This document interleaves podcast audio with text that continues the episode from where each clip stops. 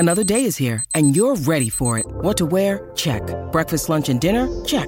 Planning for what's next and how to save for it? That's where Bank of America can help. For your financial to-dos, Bank of America has experts ready to help get you closer to your goals. Get started at one of our local financial centers or 24/7 in our mobile banking app. Find a location near you at bankofamerica.com/talktous. What would you like the power to do? Mobile banking requires downloading the app and is only available for select devices. Message and data rates may apply. Bank of America N.A., member FDIC. No, son. No, I've fucking been there. Maze, you better fire it up, dude. Shut your mouth. You're not God or my father or my boy. Drive your fucking whirly bird. They laugh in New York and they laugh in San Francisco, but they will not be laughing when the mouth of hell opens up and sucks. The whole world is in the power of the evil one, the devil. And the media that he uses to control the world is television.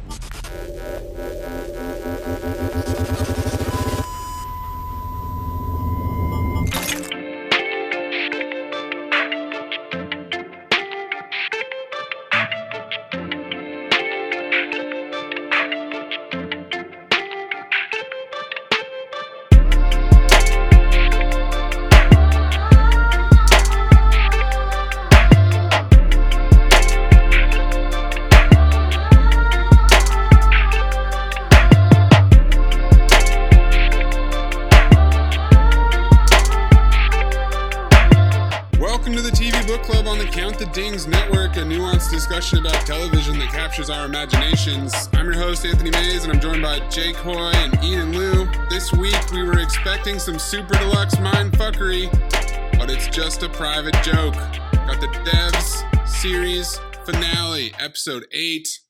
Starts with a cold open, of course. The Devs elevator has crashed, and we hear space noises. Stuart is continuing his open mic night by reciting The Second Coming by W.B. Yeats. We see Jamie's silhouette in front of the gold foil, then Lily's, then two shadows hugging. Forrest in front of all white light, Amaya in a field, and then back to Lily in the elevator just where we left her. Lily walks slowly through Devs, admiring the computer before entering the projection room. Forrest is waiting for her, checking his watch to stay on schedule. I don't know what I am anymore. Something that makes no decisions, has no choices, follows a path I can't see, Lily says. Forrest's extremely strong edibles have granted him a sense of enlightenment. You've taken everything from me. I'm sorry. I hope I don't sound unsympathetic, but I've taken nothing from you. I can't take what you never had. The sense that you were participating in life was only ever an illusion. Life is just something we watch unfold. Like pictures on a screen.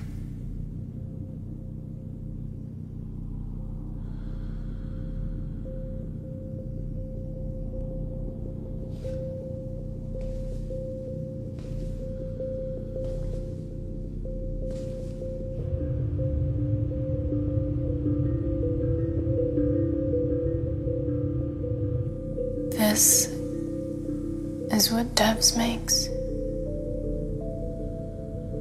Yes. A film of your daughter. It's not a film, Lily. Determinism may be strange, but it's also beautiful. A small piece of information provides all information. The state of every particle is related to the state of the particles around it. Understand the state of one, understand the state of the other. You keep going. Know the state of everything.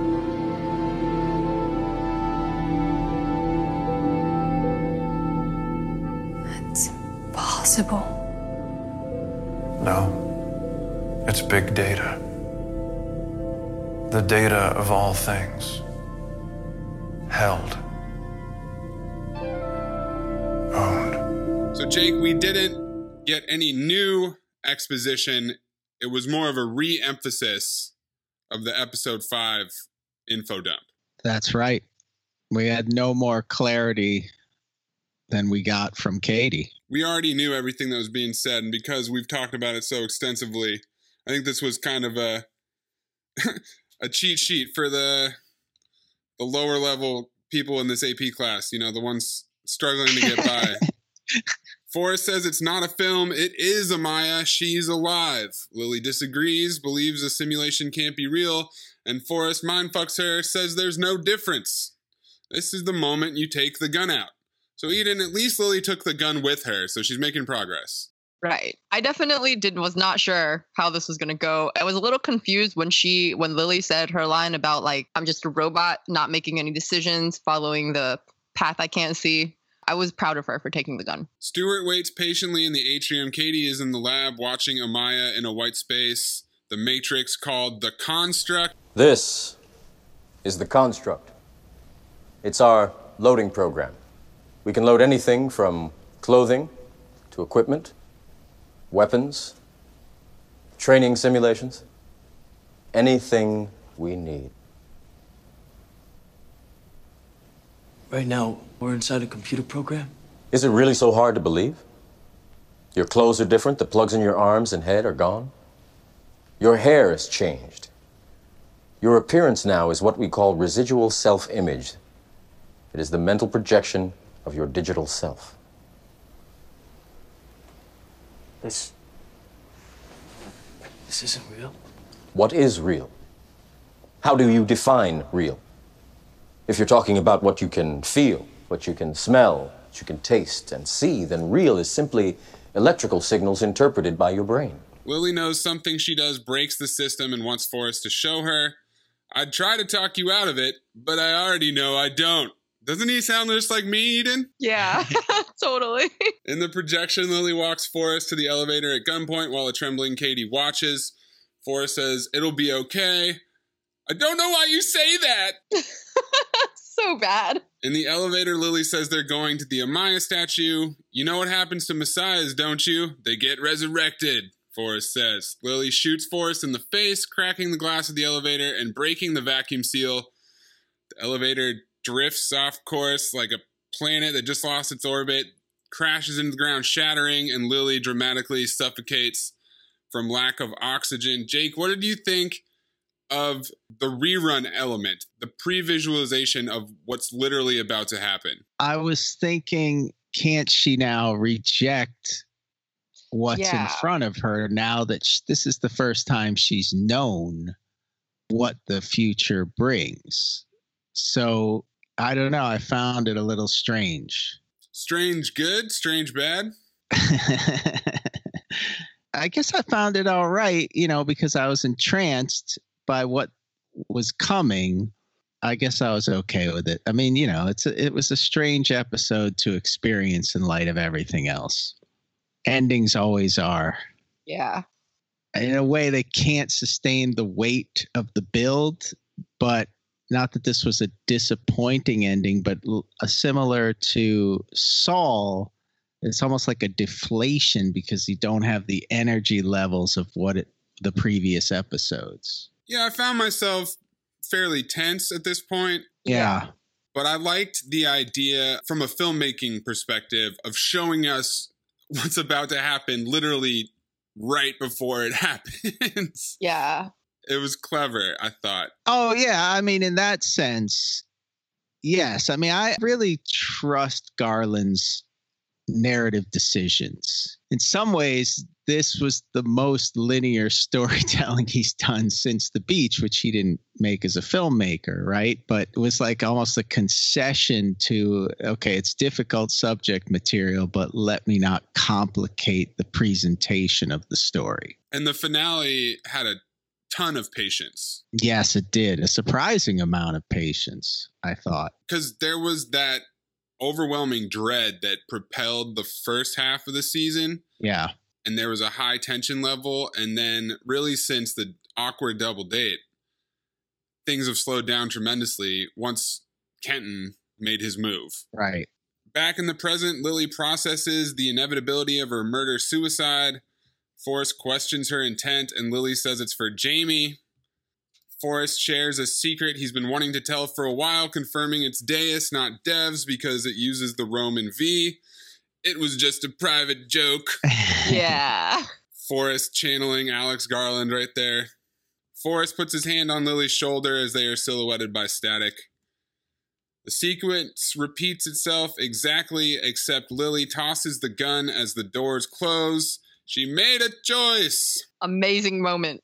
Amazing. Which sends Forrest and Katie into utter panic.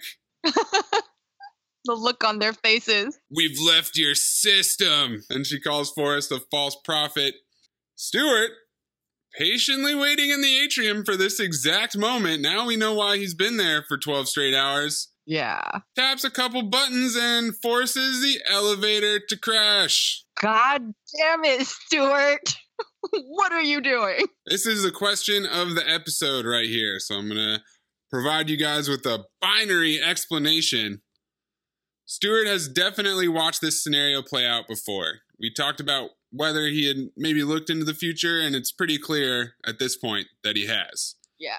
So either Stuart also made a choice, an equal and opposite counter to Lily's, because he was scared of the unknown outcome, or Stuart is the system course correcting, the Deus Ex Machina that proves everything is inevitable. Which one do you guys like better? It's annoying, but I feel like it's Stuart as the system course correcting itself.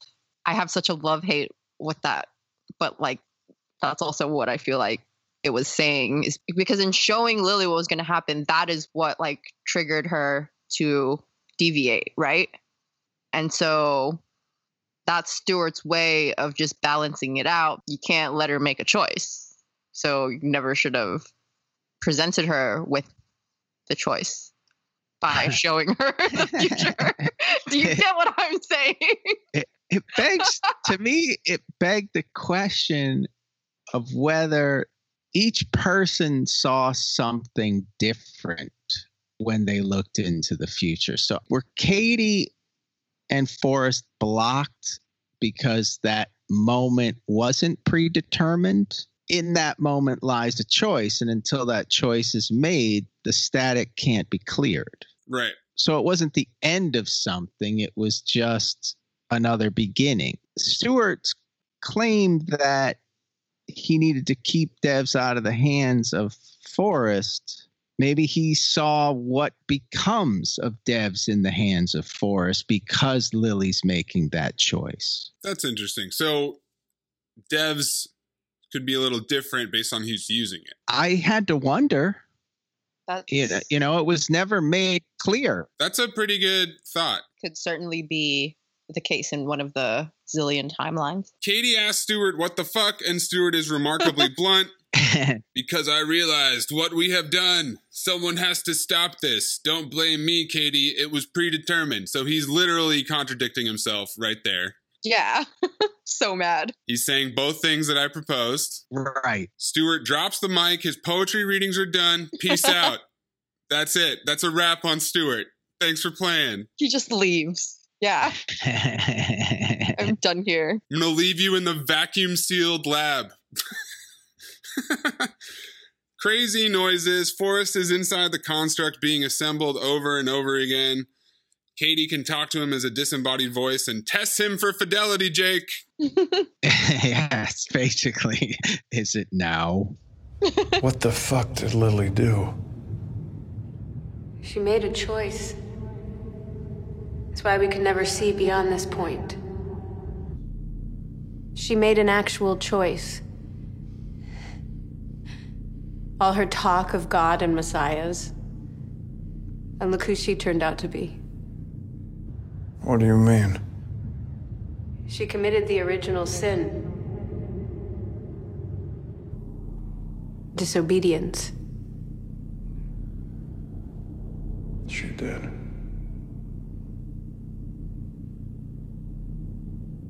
Then it is Deus. It is Deus. Once again, here we are driving down Choice Road, Jake. The synergy of this podcast is at an all-time high. Oh my God, it's kind of mind-blowing. Katie says it's time, warns Forrest about Lyndon's multiverse principle, and cries as she dissolves him. Lily's consciousness re-enters her body at the beginning of the show's timeline. Sergei is alive, and she is freaking out. She does a double take when Pete, or should I say Piotr, says, "Be all you can be." Back to UC Santa Cruz one more time. Lily nearly walks into traffic again when she sees Forrest, always trying to get obliterated by driving cars. Lily's colleagues are walking and talking. Lyndon and Stuart are talking outside Amaya. Sergei has his big presentation, but Lily wants to see his Sudoku app. "What, do you think I've got a little action on the side?" Lily walks into Devs. Camera does this weird pan up and then down to reveal an empty path. Not sure what the significance of this is. Lily finds Forrest in a field with his wife and daughter. So they are the same age as when they died. I wonder if that means that their death was way more recent than we thought, or if it's just an oversight. What do you think, Jake? I didn't know what to think of that. You're right. I mean, if we're starting back where the day we began, essentially, how does his daughter, maybe a year? Like, yeah, if it's within the year. Because Dev should be able to age people up or down. He had them inserted additionally. He just had Katie put in at their time of death. Yeah. What was funny was the field, which reminded me of all those Westworld flashbacks from Maeve. Yeah. Yeah, that's on UC Santa Cruz. I've been in that field. I've run my fingers through the grains. The grass is real. Is that where Westworld filmed it too? It's funny how that's a, you know, that's the dream. I guess it's tied to the wide open West. Forrest explains that they have been uploaded into the system. Resurrection, as promised, remember? Forrest corrects Lily, it's only called Deus now, and calls it the afterlife, paradise, the valley beyond, San Junipero. In this variation, anyway. Forrest and Lily are the only ones that know it's a sim, and they are living in many worlds. I like how the color tint and lighting changed in each shot as he's explaining this. I thought that was really cool. In other worlds, it will be closer to hell from when he died. Other harder lives we have to lead. I thought knowledge would be a comfort. I don't know if that's right, but it was the choice I made. Just thought I'd exercise a little free will. Once again, choice. Eden, would you rather live through a hellacious simulation knowing it was a simulation or not? So I guess because she's clearly confused about how she got there and why she's there.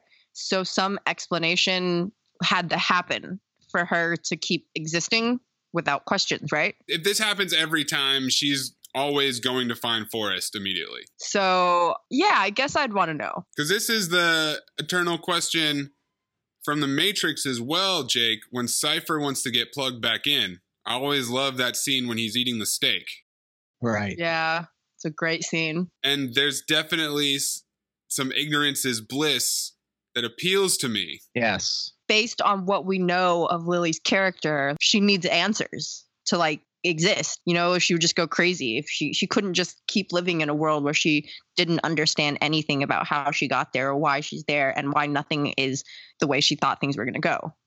Well, the difference in The Matrix is it's such a bleak truth. Right. Right. It's such like a gross reality that you're like, yeah, please just give me the sim. What do I care? This one is, it's more complicated and the choice is more difficult because what the reality is reality and the sim is the sim. You're still who you were. The thing about it, this episode was that it was a reveal that it was truly a sim, right? And not accessing parallel realities in which he was trying to place himself. He never could wormhole himself into another universe. That was the real dream. Maybe. Right. Yeah. All the simulations end with him getting shot by Lily and them dying. This is what he was accounting for, his endgame. his resurrection. I guess the replication was the point of the device, right? You have to replicate things at a molecular level to create the sim that you want. To replicate all the sims. Yeah. Devs was a simulation machine that accessed many universes, and we never knew which one we were in when we were looking at anything. When they got it to work and they got it to be crystal clear, it was because we didn't know if this was our universe or not that we were looking at. They still don't have the control to select the universe to put him in resurrected. They had to do like a mass upload to everything. I think this was always his plan. Just took Lily because he always knew that he had to die. Once they died, scanned them probably, and then uploaded the consciousness into every possible universe. This is where the question is where do they get the consciousness? Like, is it just is it in a flash drive somewhere? Or like, how are we talking here? Like, how did they get scanned in? Like, how do they get inputted into the system? They scan Forrest and Katie on the gold hexagon. Right. With a piece of cheese. Oh, yeah. Okay. Gotcha. All right. And they're the rat now. I forgot about the cheese in the hexagon. You gotta have the witchcraft element, Eden. Yeah. This component was never really discussed. Westworld has discussed it at length, but what is consciousness? Right. And this show didn't address that directly part of it. So it's almost treating it as just another biological piece of the human body. It's just saying that Devs is so accurate that it's indistinguishable from reality. Yeah. And Stuart in last episode is saying that it's reality, and thus reality is now the simulation. Which is just another level that clearly only... I was like, we got really tech meta in this episode. Do you think Stuart just went back to his trailer and had a Miller Lite? Like, my work here is done. Took a couple of edibles. Jesus Christ. Pop some champagne. Hung out with his homeless Russian agent. Yeah. Stuart's a wild one. And so then the world is populated by all your memories. The world is one of the many worlds from the time when the show started. They're just projections. Yes. Even Lily and Forrest are projections. They're just projections with memories from the present. And how they got those memories is presumably by scanning their dead bodies. That's the question, right? Because that's the only thing that makes them different from everybody else in their sim. So it's almost like a biological thing then. That's reproducible. Stuart got... You know, they don't have the pearls. It's not like they were downloading their minds into... Right? That's...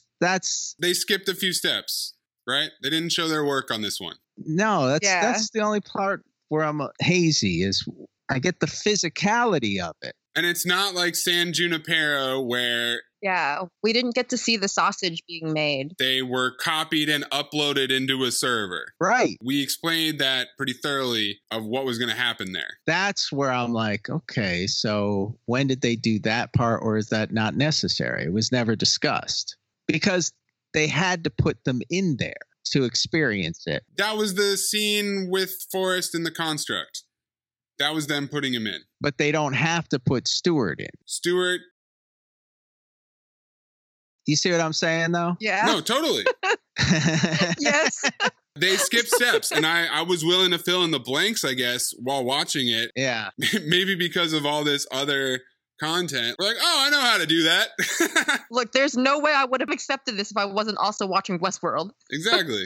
At least they didn't reboot them in Italy with a pistol every time. Yeah, oh my God. Get that Westworld line out of here. Yeah, I love the show. There's no question about it. It just had holes in it. That's all. I even like that it had a happy ending.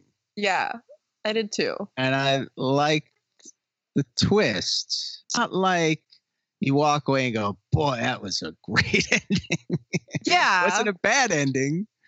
It just left me a little unsatisfied. Well, the good ending was in the middle. Yeah. With the Lily choice and the Stuart choice. Like Stuart sending the elevator down was the highlight of the episode. Yo, when Stuart did, I was like about to punch out my screen. I was just like, you MFer. And then this is the epilogue. The episode in total as the ending. The last chapter was relatively short. And then the rest of it was this epilogue, as you say. These kinds of stories are so difficult to end in a tremendous way. We never really understood why Lily bagged Jamie in the first place. Yes, we get why she has a turnaround on him, but what caused them to dissipate in the first place and her to pick up with Sergei? We got one scene at a coffee shop. That was it. So Sergei's going to run this spy plan back again and hopefully with a better outcome for him. Yeah. You know, that's all in the sim. It just reruns. You know, these sim questions, The Matrix did it great, obviously. I mean, the first one was incredible. All these sub-tweets of The Matrix. I don't even know how interested in this question I am. I guess I wanted a little different outcome. Other than them just entering a simulation. There's something special about you, Lily. Something truly unique. Something I did not want to change. Is there? Is Lily special? Yeah. She's especially good at being a shitty girlfriend, Eden? Why? Yeah, here. She sucks, man. She sucks. Wait, because she asked questions? This is supposed to be a company full of innovative thinkers, right, Eden? Yeah. She's the only one and she works in HR? No, she works in... Oh, my God. She doesn't work in HR. She worked in security. Oh, she did? Encryption team. Oh, that's right. So she and Jamie basically were doing the same thing. Yeah, but Jamie's, better than her, obviously. Otherwise, she wouldn't have needed him. Good point. Right? What is special about her? Yeah. I don't know. I wanted to root for her so badly, in the beginning. But, throughout the series, I was just like, man, I just don't. She is not doing. I would not do anything. None of her choices are. I would not execute this the same way as her at all. I can't relate to her just using Jamie shamelessly. And then Jamie's just sitting there letting himself be used. God, I was just I definitely had frustrations with Lily's character, especially because, I wanted to like the character so much, which was my fault for going in with that mindset. But what was special about her? I don't know. She's not that great. She made one choice. Was it even that great of a choice? She should have, if she was going to make a really good choice, she could have just not gone on the elevator, you know? Then Stuart couldn't have fucked shit up. What are you going to do now, Forrest? There's no God, bitch! Who's the God now, motherfucker? I'm not there. What are you going to do? Yeah, right? This is one of those situations where Lily is special because Alex Garland keeps telling us over and over again she's special. Yes. Yeah. She's the one that causes the static. She's the static causer. So let's compare her to Eve. Very good at Chinese checkers. Go. It's go. Go. Gosh, you could get it right. She's probably too good at Chinese checkers. That's why she moved up. This is not a character that we've been totally sucked into and are rooting for and think she's a true hero. She's deeply an anti-hero. Flawed, stumbling her way through the story. Stumbled through every step. Didn't do one thing right. Did she do one thing right, guys? One thing? Other than throw the gun away at the last second? No, she didn't see the symmetry in the fire. Yeah. CGI'd fire. I know. She couldn't do anything without Jamie. And Jamie just gets killed. God. So mad. Forrest proposes a coffee date and goes back to his family. Our random ass senator from episode 2 returns, and Katie explains the simulation and reality are identical before asking for help to keep Deus running. There's a funny looking tunnel replacing the elevator. Back at Salesforce Tower, Lily finds a completely catatonic Jamie and hugs him. Deus, the end! They need to keep it running so that they can experience the simulation in real time. That's it, right? It's like saying, if I give you the keys to the forge, these people won't enjoy their afterlife. Right. So if the sim stops running, they don't die. They just go blank and it just ends, right? It just goes up in pixels. They don't die, right? It would just turn off. Everything would not exist anymore. And then if you plugged it back in, it would. Do you have to start it over? Is this a restart? Like what? I'm just trying to get my ducks in a row. You gotta upload the new operating system. Yeah, I gotta update. Yeah, I could turn them off for a while, like just have them in a forced slumber. Good question. I don't know. Indeed. I was just thinking, what if? And I'm thinking, what the hell's the senator got? What does she care? Unless we're gonna monetize this and have a viable afterlife, for people. What's the motivation? Just because that lunatic wanted to be with a sim version of his daughter? Did Forrest just stop doing any of his accounting once he knew that he was going to die in a year? And is the Amaya books, are they just in the tank? Are they broke? Is that why we're bringing in the government? Another great question, because this whole time we assume Devs is essentially Google or what is it? Insight in Westworld, like Insight, the most powerful tech company in the world, and revenues are not really a problem. I mean, they probably have more revenue than the government has. It's weird, right? It was a strange epilogue. I liked the ending. I liked the choices in the middle, or the inevitability of the system. But what did you make, though, of her choosing to throw the gun, but that not having any real change on the outcome? That's what makes it seem like Stuart was an agent of the system. Yeah. What does that mean, an agent of the system? If it's just producing a simulation, how can it have an agent in the real world? I liked your idea that Stuart had seen his own outcome and that he was just following it. That could be it for sure. Would be the I could accept that, yeah. But I also kind of think he made a choice because Lily made a choice, and his choice was to undo her choice. Canceled out. Which is why I'm saying, why wasn't the choice that Lily made something more unaffectable? Or is it just because the system would have never allowed it? She had to look like she was staying on script until the last possible second. That's true. Right. Yeah. Right. Jake's idea of just fucking stab the computer. Yeah. Empty the clip at the computer, then see what happens, Right. Why not? It would just destroy Devs. It just caught me so off guard that you could just program the elevator to crash from the keypad. I thought that was really the thing. Yeah, that feels like it should not be. Okay. Like, why should you get to control the elevator from the outside? That just doesn't seem safe. And that why is that an option on the panel? For him being that was a great question. What the hell's going on there? Really? Also, why does it have to be space? How are they in space this whole time? Right. When they're on Earth at UC Santa Cruz. Why is that the case? You're right. Who designed this shit? Why does she have to die like it is 2001 A Space Odyssey? Yeah. It looked awesome. I can't knock it. Oh, definitely. Yeah, it was such a cool depiction of this super unique space. But what was the reason? They never got into it. Was it for the sake of the computer system? I think it was for the quantum computer, but that's crazy. It's not like once they entered that space, they had to wear oxygen masks like astronauts do. Since the system's not engaged in the real world, it's just a computer. So Stuart had to have seen something. And we know Stuart was the big watcher. He probably watched as much as Katie and Forrest on his own time. And he went down some kinky paths, as we know. Yeah, he did. So once you can see, you're going to look ahead. They die. Forrest and Lily die. But everybody else goes on. So why are we only seeing that? Feels like the machine's only depicting Forrest's reality. So it can do history because history is the same for everybody, right? Once something's in the past, it's in the past completely.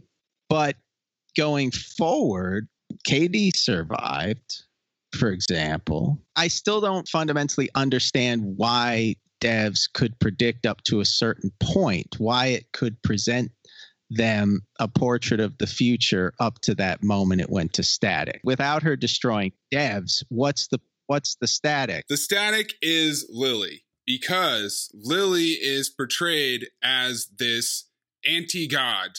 If Katie and Forrest are the Deus, are the gods, Mm-hmm. She is the one. Yeah.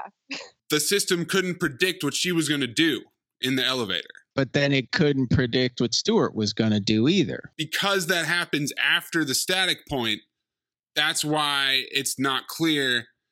It's not saying that Stuart is the one. And maybe, of course, have to throw this out there, the universe where Stuart punches in the code and crashes the elevator is not all of the worlds. There is a world that we don't see that's not acknowledged where he probably doesn't do that.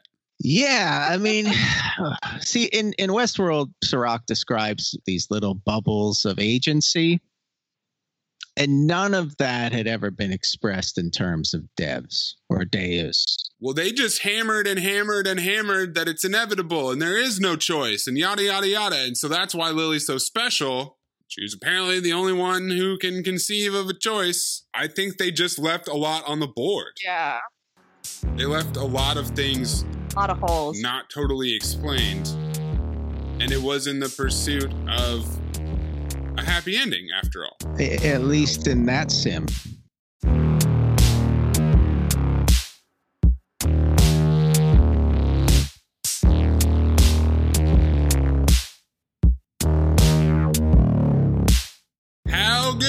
It. Let's rate this bitch. Oh shit! Ratings time. Ooh. Oh man. I don't want to go first. I was at a 9.5. Yeah. Not too long ago. Yeah. I'm down to a 9. I'm down to like a 7.5 or 8. Whoa. Yeah. I think we loved it more along the way than you did. Lily just really let you down, huh? I just found myself being pretty frustrated that I didn't like her more, which maybe that's on me. Maybe I need to come back and rate this with like some time. It's funny. You almost talked me down on her in this conversation. You know, I mean, not that I'm down on her, but yeah, it's like you make some great points about her and you do too, Maze. It's like, she really wasn't depicted to be all that special other than this one detail. Just dating the right guy. So what are you connected to? From the presentation of the style to the performances, it's a lot like people were automatons in a sense. I also still took issue with the way that they chose to move the plot along in like a few aspects. Like I really took issue with the fact that like Kenton just like kicks the door down and kills Jamie. That was when he was already mad at Forrest and Katie though. Like I just didn't understand why that happened. I still haven't come to terms with it. I'm okay with narrative convenience sometimes, but like this wasn't even convenient. It just seemed like something. Arbitrary. Yeah. Like what did it mean? I don't know. It doesn't have to mean anything, but I like meaning in my actions. It's hard to have a happy ending where you and I both want Jamie to get the fuck out of that relationship. Yeah. It's like, look, true love. He got what he wanted. Yeah. Right? Run, bro. Yeah, seriously. Now, do you think they went and got Jamie and resurrected him into this? No. No. You tell by the look in his eyes. Yeah, he has no. Yeah, damn. I know. He was even more shocked than the first time she ran up on him. Gosh, this should go through this confusion again. She's gonna dump him 1,000,000 times. Seriously, oh, man. An unlimited a number of times. She's gonna dump him in all of the simulations. He only exists to be dumped by her. God, my guy. Jake, you got a number for me? I think I gotta go with 8.5. I feel like I was at a 9. As much as I was thinking about it week to week, the farther away I get, the more I feel like it was just there at the end. It certainly didn't add on. Yeah. Well, so that's right? Why I really like your line, Maze. Super deluxe mindfuckery. That's what I wanted from this show. I wanted some super deluxe mindfuckery. And it turns out I just got a show without that. And it was still a great, fun watch. You know, Garland does great stuff with sound effects. And so many scenes where I'm actually on the edge of my seat, intense into the scene of what's happening. I guess I have to give it at least an 8. Just I mean, for that. That's the thing. Like, you know what? I did enjoy it. Just had things I didn't like about it. Thinking about the journey was amazing. Yeah, the journey was incredible. I mean, the filmmaking, the set design, the sound, and overall, as well as the music, scenes where we got to see the multiple worlds being portrayed when she and Sergei and Jamie were in the apartment together, when Katie comes out of the lecture. Yeah. Lyndon falling. I loved all of that stuff. And it was gorgeous. Yeah, the experimental use of that soundtrack, the penultimate episode when they are watching the cave people. That kind of makes me want to push it back up to a 9 because there's something really extraordinary about this show. It didn't feel like a lot of anything else, really, even though it's indebted to The Matrix and a little bit to Westworld. If it's even Westworld or if it's ultimately just The Matrix, you know? I think it's The Matrix. It's remarkable to see how much The Matrix is impacting things this far out. Is The Matrix impacting it, or are we just seeing the code, Jake? $1 million question. Let's do some more ratings. Eden, give me a rating for High Fidelity. Ooh, man. That was like such a fun, guilty pleasure, like binge. Not much I didn't like about 8.5. Ooh. Wow. It was fun. Like I didn't finish it, but I got a couple episodes in and it definitely exceeded my expectations. I watched it in like 2 days. Like I could not get enough of that shit. And I fell in love with Zoe Isabel Kravitz. In love. So she was special. You felt she was special. Yeah. I love her so much. She was good in that. Either of you guys want to give me a rating for Curb season 10? Ooh, I don't know. I liked it better than last season. For sure. I would give that a 9 on the comedy front. This season? I thought it was a welcome relief. Yeah. I thought it was a return to form, not like the Seinfeld table reading season. Right. That would be a 10. Right. You know, but in Curb World, if that's a 10, and on the comedy front, if that's a 10, I would say give it a 9. I had a blast watching it. I thought they did some great. The Spite Store, man. Come on. Yeah, it's great. Like, so great. Yeah. And the fire and like Jonah the fire episode was great too. Oh, yeah. There was a lot of great. Like I really like this season. I agree about the return to form. Like it got back the essence of Larry David, just like the Spite Store alone. The bit with the firefighters, like that's so Larry. Like that's so like original Larry. Siren. Yeah. Yeah. Trying to block them out. Yeah. And it's just, I love that. And now it's like he had turned around to bite him in the ass. So the funny thing was they came to get coffee at his place. Yeah, I know. It's like, it didn't even change his opinion. So that's why I feel like it was so like the essence of who the Larry David we become to love on like Curb. Yeah. So you go 9? 8.5 actually. 8.5. Yeah, I think I got 8.5. 8.5. 9 is like really high. I'm at a solid 8. I thought it was very good though. Let's get a little 000 chatter. So you just crushed through this in what, 2 days, Jake? I think it was 3 or 4. Because I think I might have even taken a night off. You know, it's funny. I was talking to my son Luke about it. And I recommended it. He was kind of skeptical coming out of the first episode. And I was reminded that, I felt exactly the same way. And I said, no, you got to keep going. Don't worry. Keep going.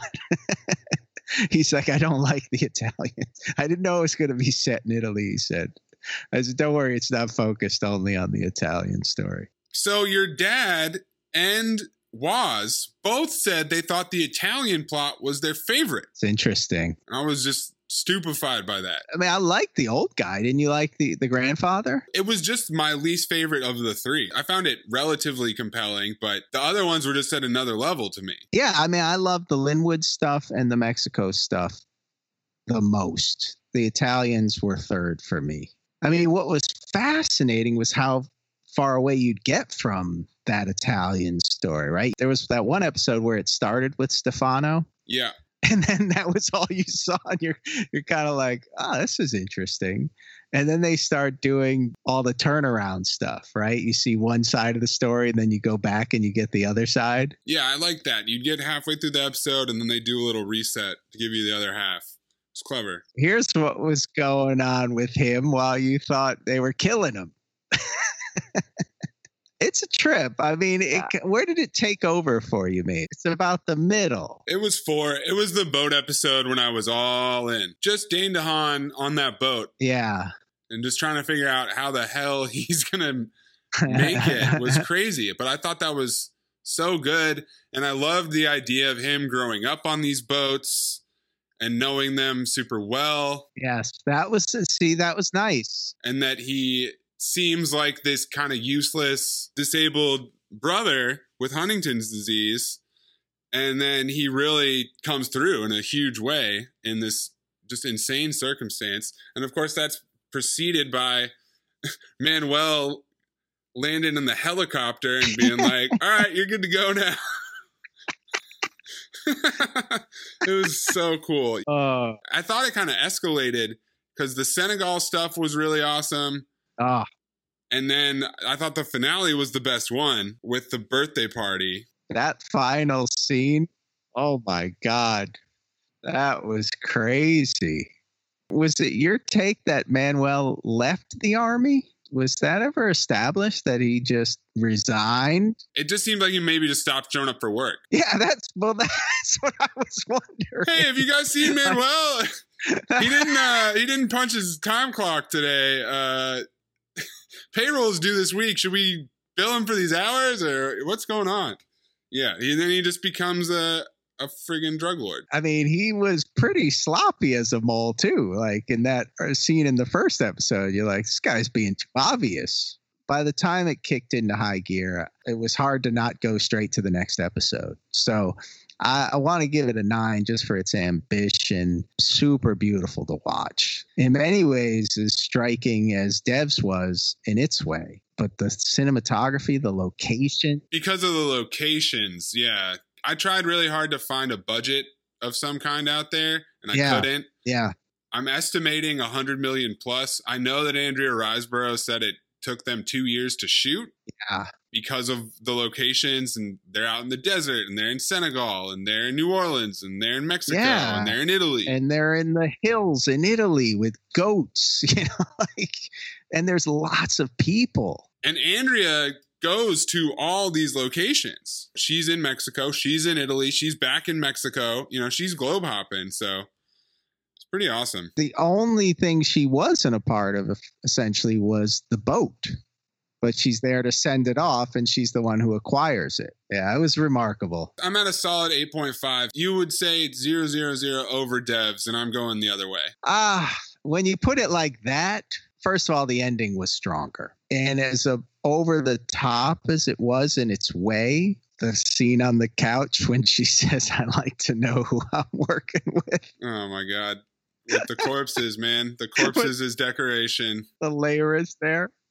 I mean, he is just descended right into full Scarface mode without the explosive temper. It was a better ending. Her walking out and smiling at the guards. As she's going to get in her truck.